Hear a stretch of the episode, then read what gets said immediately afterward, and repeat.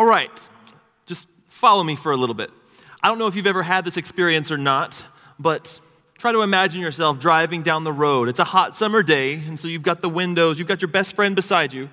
You've got your windows halfway down because to go all the way down would just be like having a hair dryer on your face, and that's not fun. So you halfway just to get the illusion of being outside, right?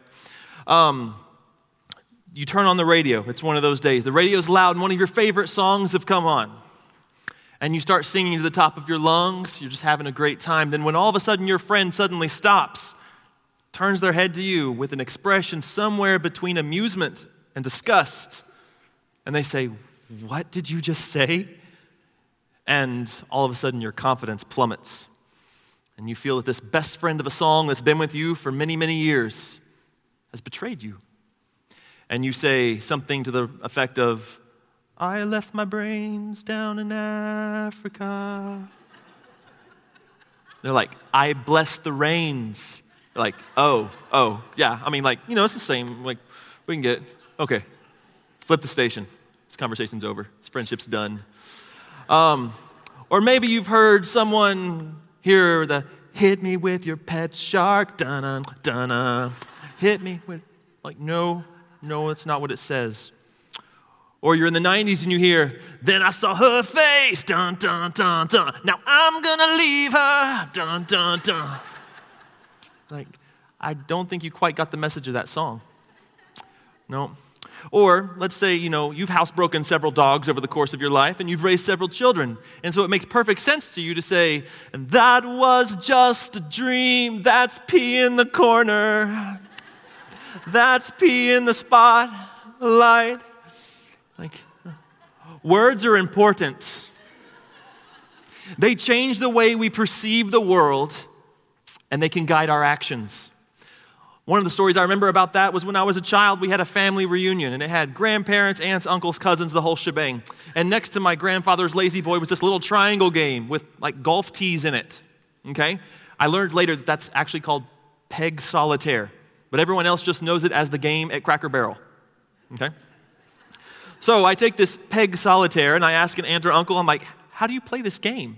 And they're, Robbie, you're too young. And if you know me, you know that that's a challenge to me. Don't tell me I'm too young. I'll, we're gonna, we're gonna have words. Um, so that's automatically a challenge of, I'm gonna learn how to play it. What are the rules? Tell me how to play. I'm like, well, no, I mean, you're too young. You, well, okay, so you, you take the pegs and, and you, you jump on it. Okay, there you go. Okay. I'm like, okay, you jump on it, fine. Okay, so I get out of sight, out of mind, and then I wait till my six is clear, take that triangle game, put it on the floor, and you know what happens. Boom! And suddenly I'm whisked away by aunts and uncles. Rob, how could you? How could you destroy your papa's game? What were you thinking? What do you think I said? She said, jump on it. That's what I did. That's what I was thinking. Okay? So Words are important. They change the way we perceive the world and they can sometimes guide our actions.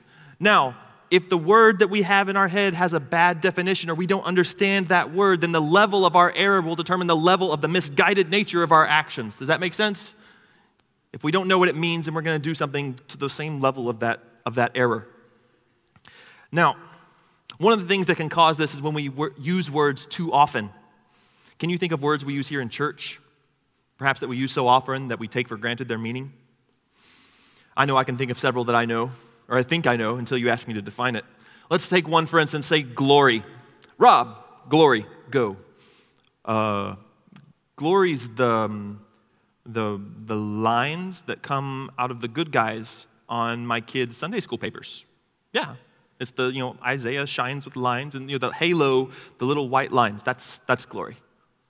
It's the light stuff shining. Yeah, I know what glory is. Next. Hmm, don't really think you know what glory is. Now, George asked me today to speak on the idea of worship, and I imagine he did that for two reasons. One, spoiler alert, it's one of our purposes. It's what we were born to do, it's what we were designed to do. Okay? Second is because that word easily falls into that category where we use it so often, but we rarely understand the whole picture of what exactly worship means. Because worship comes up over and over again throughout the Bible. From Genesis to Revelation, you might even call it one of the main themes of the Bible. The Bible is about the worship of God. And if we're not careful, it becomes one of those words where we lose what it means, like a piece of furniture in a room that we walk into all the time, but we don't see it anymore or like that item in the fridge that you know for a scientific fact had to have expired at least three years ago. But when you open the doors, you don't even see it anymore. Despite the fact that it's right next to your hand, tucked neatly in that little side pocket, you know that jar of pickles that I'm talking about. It's bad, but you don't see it when you open the door anymore. Oh. Now, we use words like glory or worship or praise with only a general understanding of what they mean. And then if we want to feel really spiritual or we want to we string them together as if that makes us either more spiritual or we can understand what they mean. We say, all for the praise of his glory. Or I'm going to bring a sacrifice of praise in here this morning. Hallelujah. Do you know what you just said? I don't think you do. Now, most of you know that I was a high school choir director for the last 13 years. Um, and earlier in my career, I was a middle school choir director. And in this particular instance, I had a class of seventh and eighth grade boys. So, and we're working for a Christmas concert. And it was a terrible song, because that's the only kind of music that's available to middle school boys. And in the middle of this terrible song is a Latin phrase, Gloria in excelsis Deo. And being a good Christian teacher, I want to hit that with an opportunity to share the gospel. And I say, All right, class, tell me what Gloria in excelsis Deo means. And I remember right here on the front row, there was a boy who's this awesome mixture of awkward and cool. He thinks he's cool, but he doesn't realize that his hands are twice the size that they should be. His arms are long. His head is not grown up to the proportion of his teeth yet. They're just these seventh and eighth grade boys. They're just mutants, really. It's just like, and so I look at this class of, and I say, Gloria in excelsis Deo, what does it mean? And the student says, I don't know, Mr. Bannock, but it sounds provocative. See? Do you know what provocative means? He goes, No, but I heard it on a commercial. Okay, so what you're telling me is that you've taken a phrase that you have no idea what it means and you're defining it by using a word that you don't know what it means. Is that what I'm hearing? Yeah, I guess so. Good luck in life, my friend. Good luck in life. So I didn't realize it at the time, but I had done the same thing that Ryan was doing with the word worship. And it wasn't until I read Job 120 that I finally realized that I had no idea what worship was. So, to kind of set the stage for Job, you know the story of Job, or at least Satan has come and he said, Job is the most greatest man in the East. He's blessed beyond all proportions. This is an agrarian society, and so your value is in your, your livestock, your cattle, your servants, your slave. You know, this is your value system. And Satan says, you know, he'll curse you to your face if you take those things away. He goes, You've this hedge of protection around him. Take that away, and I bet he'll curse you your face. God says, Go, go for it. He said, You can touch his stuff, but don't touch him. It's like, okay. Um, and so Job is sitting there. He's the kind of guy who probably has a high school named after him. He's the greatest man in the East. He is the thing. And you have a servant that comes to Job one day and says, Job, I've got terrible news. He says, Three bands of marauders have come together and come and they've taken all of your cattle and they've killed all of your servants, and only I have escaped to tell you. And you see the strategy of Satan here because he doesn't just let that lie. He says, While he was yet speaking, another person came and said, Job, over here on this side, someone came and took all of your sheep, and they killed all of your servants, and only I have escaped to tell you. One pillar, two pillars of his whole life, his fortune, his livelihood gone. And while he was yet speaking, another person came and says, Job, you know how all your kids like to gather at your oldest house? Yeah, for dinner. He said, Well, a great wind came and it knocked down your house and it killed all of your children inside.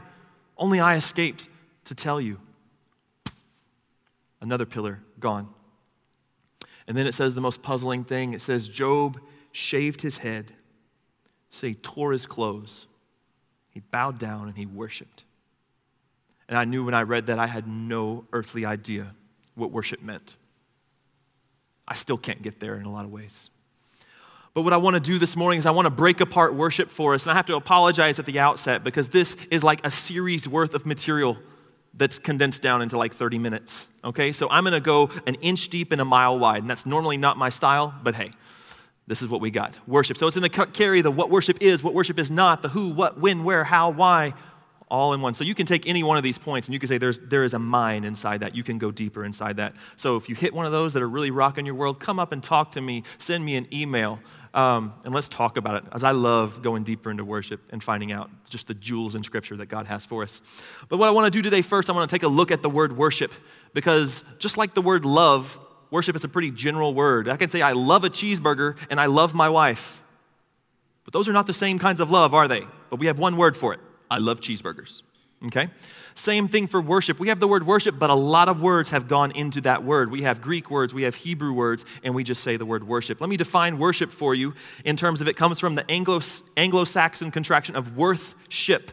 And essentially, what it boils down to is we need to ascribe supreme worth to something. Ascribing worth to something. Okay, it's good, it's pretty general, but it, it gets us in the ballpark.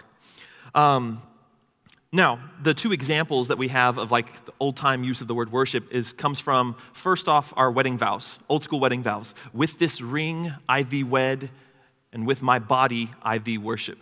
What are you saying in that? You're saying, as a husband, you're saying that my wife now has supreme value and the sole person who is worthy of that relationship, that no one else can have that position that I am giving that value to my wife for. Does that make sense? The other example comes from uh, sort of colonial England when you have a citizen of supreme value. When you have a citizen of supreme value, you call him your worship, the mayor. Okay? Now, we even brought that over into the States for a little bit, but then it, it started to smell like English society, knighthood, and hierarchies and all that. We didn't like that. So we took down your worship to your honor. And we still use that in our judiciary system to this day.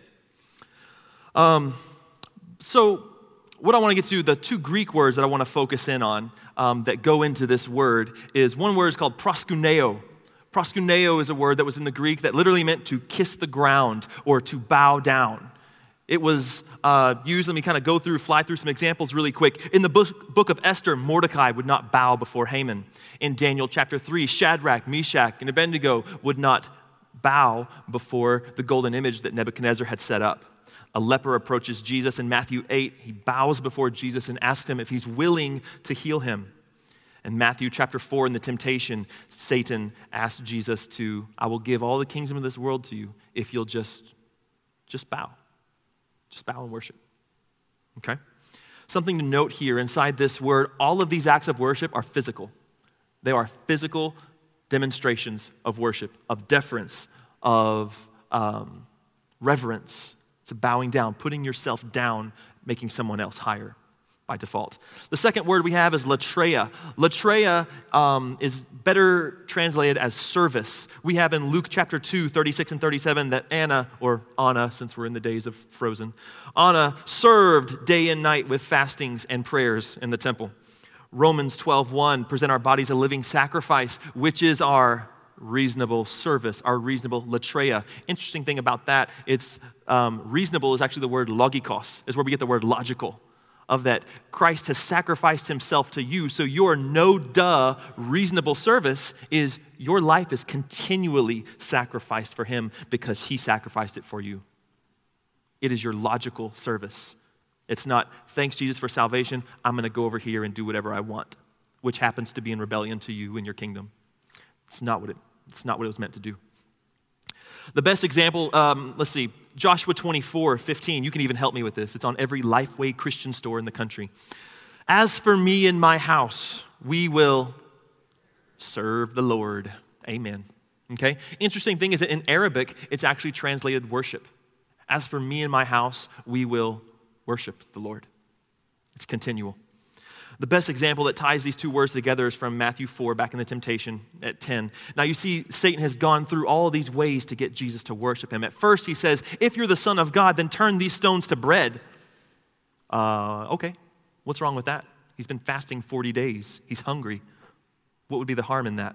Well, to value material things over the will of the Father would be to worship materialism. And so Satan's like, I've got you. You're worshiping my system. Or how about this? He didn't take the bait on that one. How about this? I want you to go to the, to the temple. I want you to throw yourself off the highest wall. And the scripture says that the angels, that God will give angels charge over you, and you won't even stump your toe. You'll be protected. So show me this big, awesome, miraculous jump off the temple. Everyone will see, and they'll be like, oh, Jesus, you're so cool. What would be that? What's the, what's the problem in that? It would show everyone who he is. Well, when you force God into a corner and back him into a corner and force his hand, aren't you sort of playing God of God? Hmm, that sounds a lot like what he got thrown out of heaven for in the first place, doesn't it? And then Satan strips away all the, the games and he says, okay, okay, okay, look at all the kingdoms of the world. Did he look at South America, North America, Incas, Aztecs, cultures that were sacrificing people by the day? Did he say, all of this I'll give to you right now if you'll just tip your hat, if you'll just bow, if you'll just worship. And I'm sure Jesus, that was the most tempting of all. Because he's like, no, I'm not going to have you give me the world. I'm going to pry it from your cold, dead fingers, and I'm going to ram those words down your throat. Because he knew it was coming. I'm going to go, I'm going to, go to the cross for it, and I'll have it all. I'm not going to, I'm not going to take the world at your hands. So Jesus replies, Get thee hence, Satan. For it is written, You shall worship, you shall proskuneo the Lord thy God, and him only shalt thou latreia. He uses both of them in the same sentence. Now, why is it important to know all these words? Well, they funnel together into that one word worship, but just because words are parallel does not mean they're identical. Just because words are parallel does not mean they're identical. Now, let's go ahead and go into what worship is. Worship is active. It is a declaration by response. It is active. It actively declares God's worth. You know, Revelations 5 uh, gives us a glimpse into the throne room. Here's this climactic scene where um, no one knows who is worthy. Like, there's no one appears worthy to open the seal, to open the scrolls of heaven. This is the deed to the earth. This is the way and the highway in which God's redemptive justice and mercy, where everything is made right. This is the way that it happens when you open the seal and no one can open it because no one's worthy. And then when Jesus steps forward, all these creatures that we don't even have comprehension of, the four living creatures, the 24 elders, they have one word that starts off their praise and it says, worthy. It actively declares God's worth. Second thing it declares is God's goodness. Psalm 31 19 says, How great is your goodness, which you have stored up for those who fear you, which you have wrought for those who take refuge in you before the sons of men. Or Psalm 145 7 in the NIV says, They celebrate your abundant goodness and joyfully sing of your righteousness. Also, worship celebrates who God is. Now, that might seem self explanatory at first, but it's not. Celebrating God for who He is is Job worship. Put it this way um, it's usually confused with the next point, which is celebrate God for what He's done. This is not that. This is celebrate God for who He is. That means were all the blessings of your life removed, would you still worship? Are you worshiping God with strings attached? As long as you bless me with X, Y, and Z, then I'll worship you. But if you take those things away, you're, I don't think I'm going to worship. Let me tell you something is that God's worthiness of worship did not change regardless of our circumstances. Were all the blessings of our life removed, He is still King of the universe. And do you bow your knee to the rightful King just because we have blessings? How easy it is in our hearts. I know I, I, I struggle with this of if my blessings were removed, I would have an infinitely harder time bowing the knee to God. That's just something, I'm, something that we all probably struggle with. Now, worship also celebrates what God has done. Mary put these together perfectly in the Magnificat. Luke 149 says, "For the mighty one has done great things for me, and holy is his name." She combines them who he is and what he's done. Now, worship is also done by sacrifice. And we kind of steer away from that word in today's culture because it's very Old Testament. Um, let me kind of break down for you the difference between Old Testament sacrifice and New Testament. Why did they sacrifice in the Old Testament? Well, I'll say it in a nutshell it was to keep God's holiness at bay. When God establishes the Mosaic covenant with Moses, he says, There's something I need you to know first off, right out of the gates. I am holy and you have no idea what that means. It means that I am perfect in every way, and every molecule of your body, soul, heart, mind, it is against me. There is rebellion in your core. But I love you, and I've got a plan. I'm going to take care of it. So, what we're going to do is we're going to set up an altar. And because you have sin in between you and me, there is an unbridgeable gulf between us. I cannot be in the presence of sin. I have to eradicate sin, or I'm no longer just. Does that make sense? God has to hate sin or he's no longer just. If he could just wipe sin or sweep sin under the rug and say, let's forget about it, he's no longer just. And if he's no longer just, he's no longer good. If he's no longer good, he's no longer God. And so he says, I have to kill sin, I have to destroy it. But what I'm going to do is you're going to take an innocent animal, you're going to shed its blood, because without the shedding of blood, there is no remission of sins. And he says, when you have shed that blood, well, I will see that blood, and it will be like a band aid, if you will it will be a temporary fix until I can get the perfect sacrifice in there. And thank God we don't have to make sacrifices for sin anymore. Because Jesus in Hebrews says that he has laid the perfect sacrifice once and for all. I sometimes wonder what it would be like if God did require sacrifice for sin. He says, Rob, next time you lie, I want you to go burn your car. Okay. Uh, next time you are prideful, I want you to go give away every pair of shoes that you own. I wonder if my life would look a little different that's what they had to do sin offerings. Okay? Now, that wasn't the only reason they sacrificed. They also sacrificed out of blessing, out of love, out of faith, and out of thankfulness. In Genesis 14 20, um, this is where Abraham has met Melchizedek on the road after he has like done this heroic rescuing of Lot after his kidnapping, and he meets a priest of the Most High God. And Genesis 14, 20 said, And blessed be the God most high who has delivered your enemies into your hand. And so Abraham gave him a tenth of all. He gave it out of love, out of blessing and thankfulness. Another thing that worship is worship is costly and it demonstrates our love. Um, in 2 Samuel 24, we have the story of David, where David has sinned and he's done a census of the people and God has said not to. And then there's this plague that's sweeping through, and God says, You need to go you need to go sacrifice on this place, on this altar to stop the plague, because that's where the angel is. And so David comes down there, and I don't know how to pronounce his name. It's like Aruna. Okay, so Aruna, this is his threshing floor. And it says, I need to buy this threshing floor and make sacrifices to stop this plague. And Aruna says, No, Lord, no, King, it's yours. It's yours. Just, just take it. I want this plague to stop too. David says, Absolutely not. He says, I will not offer burnt sacrifices and offerings to God which cost me nothing. I will not give cheap worship to my God. Another phrase that we use a lot is sacrifice of praise. We're going to bring a sacrifice of praise this morning. Hmm.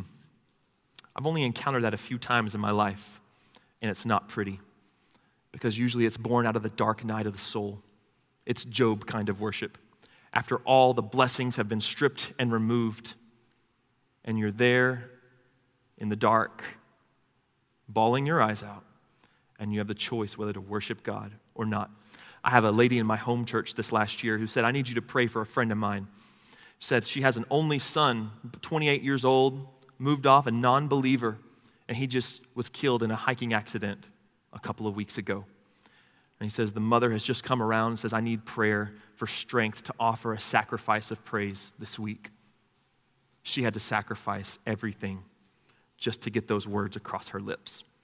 Another story was a boy named Jeremiah, a friend of a friend of mine, who's just recently died of cancer. He's 18 years old.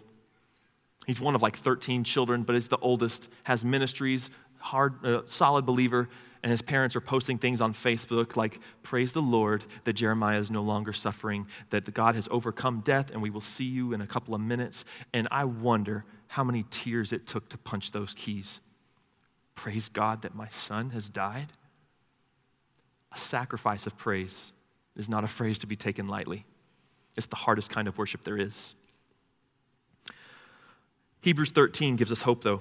Hebrews 13, 15, and 16 says, Through him, then, let us continually offer up a sacrifice of praise to God. Did you catch the through him, then? Through him, we can offer up a sacrifice of praise. Now, John 16, 16 33 tells us why. It says, These things I've spoken to you so that in me you may have peace. Because in this world you will have tribulation, but be of good cheer. I have overcome the world. You say, Jesus, the world has taken this from me. The world has kicked me. And Jesus says, I know, and I beat him. I'm going to give it back. You got to wait for the wait for the conclusion of the story. Gee, whatever the world has taken from you, God is going to give it back and he's going to give it back with interest because he is a good God. He sees you, he knows you, he loves you. Amen. He's going to give it back and that should give us hope. So we can say rightly that inside worship is a restoring of proper focus. It's a turning and it turns our affections, it turns our minds, it turns our hearts. Let me give you two definitions of worship. Here's a working definition by a man named Bruce Leafblad. Isn't that an awesome name? Leafblad. Leafblad. So he says, worship is communion with God in which believers by grace center their mind's attention and their heart's affection on the Lord, humbly glorifying God in response to his greatness and his word. I like that because it combines the emotional with the cognitive. Or another one by William Temple says, Worship is the submission of all of our nature to God. It is the quickening of the conscience by His holiness. It is the nourishment of mind with His truth, the purifying of imagination by His beauty. It is the opening of the heart to His love, the surrender of will to His purpose. All of this gathered up in adoration, the most selfless emotion of which our nature is capable. That's worship. So now that we have a fairly tight perimeter around what worship is, let me kind of go ahead and go and go quickly through what worship is not. What worship is not. It's not passive. It's done, it's not watched. And I know that's hard in our American Idol uh, generation. We come into service and we've got the lights, we've got the sound, and we've got the songs. It's easy to observe and watch the show, is it not? When worship is not about what we receive, Worship is about how we give, how we focus. I always get a little tentative when I think after a worship service, like, man, I, don't, I didn't really get much out of that worship service. My next question is Did God? Because that's the focus.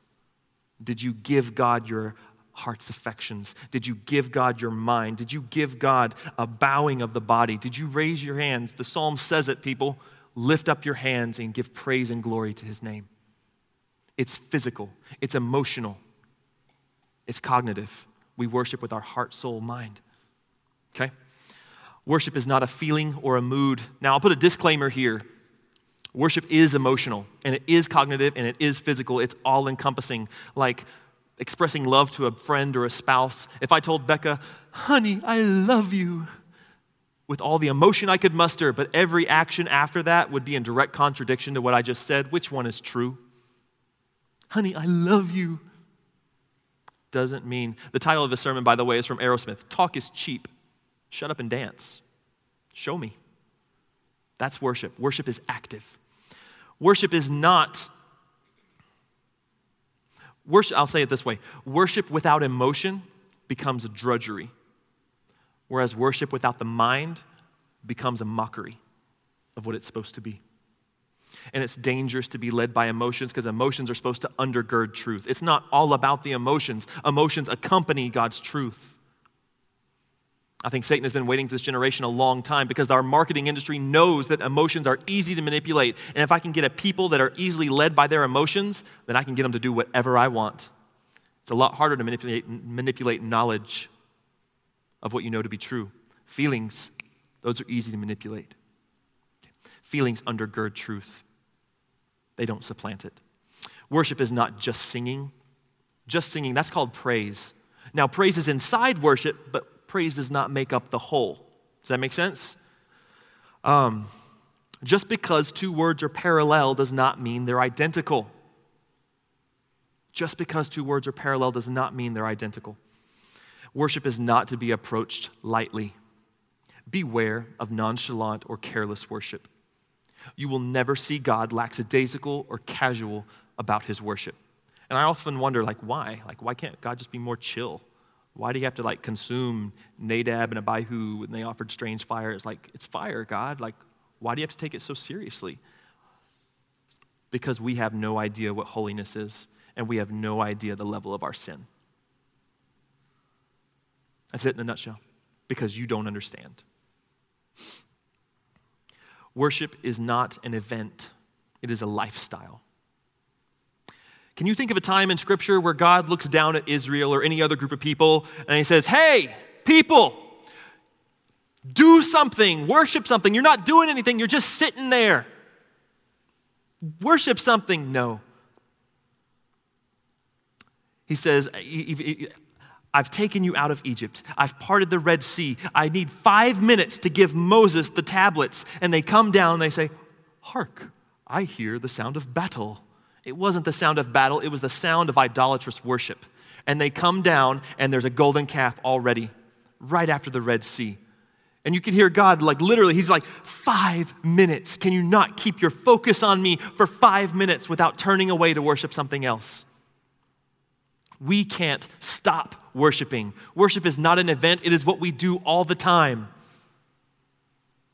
Your life is your worship. This should not be an abrogation of your week, it should be a continuation of your week.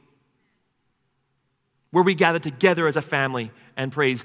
Worship is not an event that you go to or come to on Sunday morning. It is the rest of your life. It is what happens outside of these doors is your worship. John Calvin said it best when he says, the human soul is a perpetual idol factory. Of course, he said it in Latin, so it sounded a lot smarter. But now, I define worship really quick as the perpetually recooing, I'm sorry, recooing, that's not even a word. The act of worship is a perpetually recurring coup whereby we throw down our idols and reassert the lordship of the rightful king of the universe. We align ourselves with what is true. Now, let's go into why. Why should we worship? Worship brings God glory and us direction and purpose. We get that? Now, I don't mean to be consumer, because a lot of times we worship and we say, What's in it for me? Well, actually, there is something in it for you, because God's worship realigns you with the truth of the universe. It gives God glory, you know, the little white lines, but it also, no, you want a definition of, of glory? It's awesome. I got it for you. Glory is the outward display of God's inward perfection. That's, that was for free, by the way. You can take that. Um, worship brings God glory and gives us direction and, pur- and purpose. In other words, when we worship and we align ourselves with the truth, we become more like Christ by practicing being in his presence.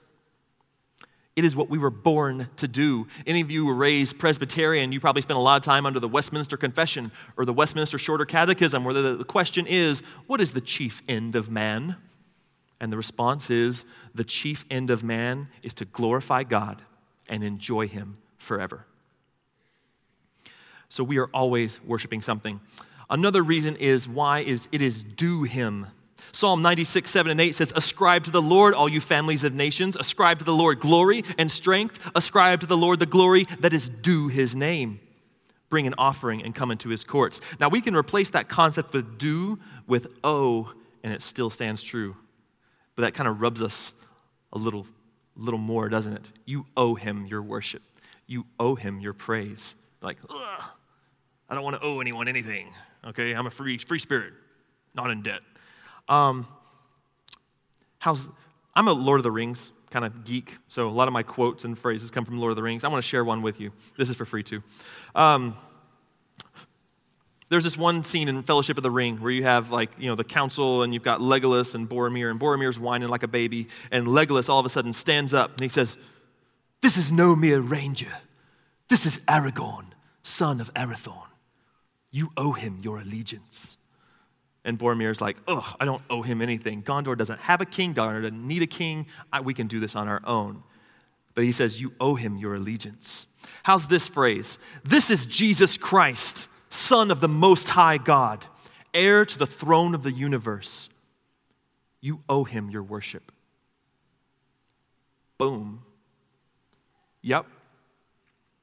How dare we bow the knee to something else? Revelation chapter 5, 13 and 14 says, And every created thing which is in heaven and on earth and under the sea and on the sea, and all things in them, I heard them saying, To him who sits on the throne and to the Lamb be blessing and honor and glory and dominion forever and ever. And the four living creatures kept saying, Amen. And the elders fell down and worshiped. Now, how do we worship? Well, art and heart.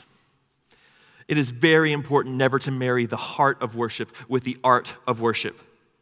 Like church and state, family and business, gas stations and restaurants, when the lines are not clearly marked, it gets messy really quick. The content versus the context. We must always be able to draw the line between the content of worship and the context. Because here's the thing the content never changes, its context never stays the same. I'm a bad person to talk to when you want to talk about the traditional versus contemporary worship wars because to me it's a really shallow it's a shallow thing. I'm a choir director. I could bring pieces written in the 1500s that would make you weep for beauty.